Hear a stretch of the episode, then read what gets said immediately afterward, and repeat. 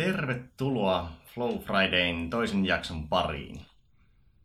Minä olen Jussi Venäläinen ja tänään kerron sinulle Flown edellytyksistä. Käytännössä flow voi kokea about minkä tahansa asian parissa, mutta siihen on kolme edellytystä. Ja niistä ensimmäinen ja tärkein on Flown kultainen säätö, sääntö, eli haasteen ja osaamisen suhteen tulee olla oikea.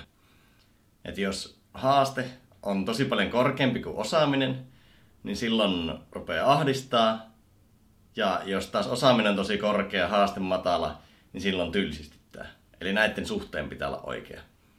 Ja tästä syystä videopelit on tosi helppo väylä päästä floatilaan, koska niissä se vaikeustaso joustaa ja kasvaa just sopivasti sen pelaajan taitojen mukaan. Ja mitä suurempi sinun taitotaso jossain asiassa on, niin sitä helpompi sinun on päästä floatilaan. Koska jos sinun taitotaso on alhainen, niin sitten sä joudut tosi paljon miettimään tietoisesti, että miten se asia tehdään, ja siihen tulee kaikkia törmäyksiä ja esteitä ja hidasteita.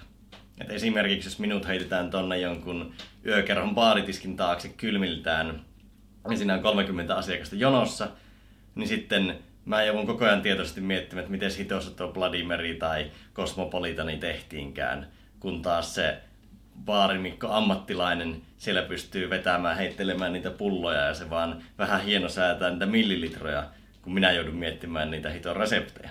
Niin se katkaisee sitä minun flowta, eli se huippubaarimikko pääsee siihen paljon helpommin.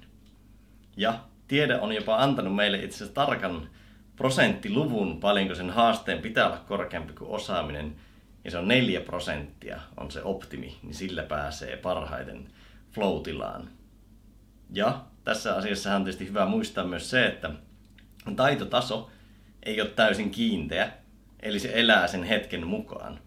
Eli jos vaikka joku huippujalkapalloilija lähtee kylmiltään pelaamaan futista, tai se on vartin saanut pyöritellä palloa, niin sen vartin jälkeen sen taitotaso on vähän parempi kuin silloin ennen lämmittelyä. Niin samalla tavalla, kun sä oot tehnyt jotain asiaa, sä pääset flowhun, niin sitten siinä flow-tilassahan sä oot jo nostanut omaa osaamistasoa ja ehkä nostanut myös samalla sitä haastetta ja pelaat vähän kovempaa, jolloin sä voit taas tavoitella sitä neljää prossaa lisää sinne flow-tilan sisällä. Toinen flow-tilan edellytys on kirkas tavoite. Eli jotta sä voit keskittyä siihen itse tekemiseen, täytyy sen tavoitteen olla selkeä. Jos sä joudut miettimään, että onko tämä järkevää, pitääkö minun mennä tonne vai tonne, niin sitten se katkaisee aina sitä flowta. Eli kaikki epäröinti on poispäin flow-tilasta. Ja paino, tuossa ei ole sanalla tavoite, vaan sanalla kirkkaus, koska se kirkkaus tuo sen varmuuden, mihin keskittyä ja mitä tehdä.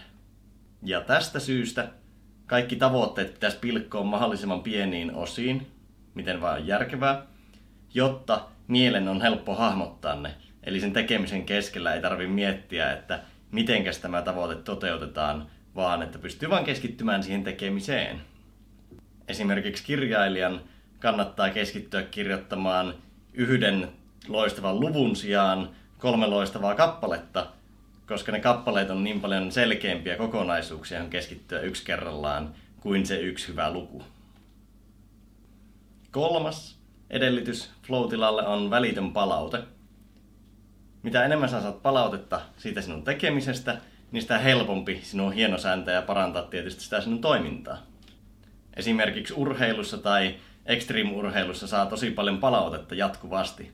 Et miettii vaikka alppilaskijaa, niin sehän saa sitä rinteestä ja suksien kautta koko ajan hirveän määrän palautetta, jolla sitten hienosäätää sitä toimintaa. Ja tämä on itse asiassa suurin ongelma työelämässä floatilan kannalta. Eli haastetta kyllä yleensä riittää ja tavoitteitakin on asetettu, mutta palautesykli on tosi pitkä. Et pahimmillaan työntekijät saa joskus palautetta kerran vuodessa kehityskeskustelussa.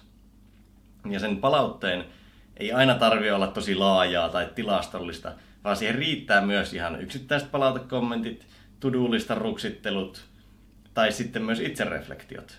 Eli ei aina voi välttämättä joka päivä saada vaikka esimieheltä palautetta, mutta sä voit kyllä parantaa sitä palautesykliä ja palautteen määrää itsereflektiolla. Että jos haluaa käytäntöön viedä, niin voit esimerkiksi ottaa sellaiset, joka päivä teet työpäivän päätteeksi minuutin itsereflektion, jossa mietit, että sainko aikaiseksi ne asiat, mitä halusin saada. No jos en saanut, niin miksi en? Rytmitinkö päivän fiksusti? Miten voi muuttaa toimintaa jatkossa? Ja sitten miettii sen seuraavan työpäivän to-do-listan niiden oppien pohjalta, mitä tänä päivänä tuli. Eli yhteenvetona haasteen tulee olla sopiva suhteessa taitotasoon, tavoitteiden kirkkaita ja palautetta tekemisestä mahdollisimman paljon. Seuraavassa jaksossa käsitellään sitä, että miten flow-tilaan ei pääse ilmaiseksi ja mitkä ne on ne vaiheet siinä itse flow-tilassa. Ja jos jäi enempi vielä flow-tilan tiedon nälkää, niin jälkiruuaksi voi käydä nappaamassa osoitteesta jussivenäläinen.fi. Löytyy Flow-opas, jossa on 10 keinoa flow-tilan pääsyyn tietotyössä. Näkemisiin ja kuulemisiin ensi perjantaihin.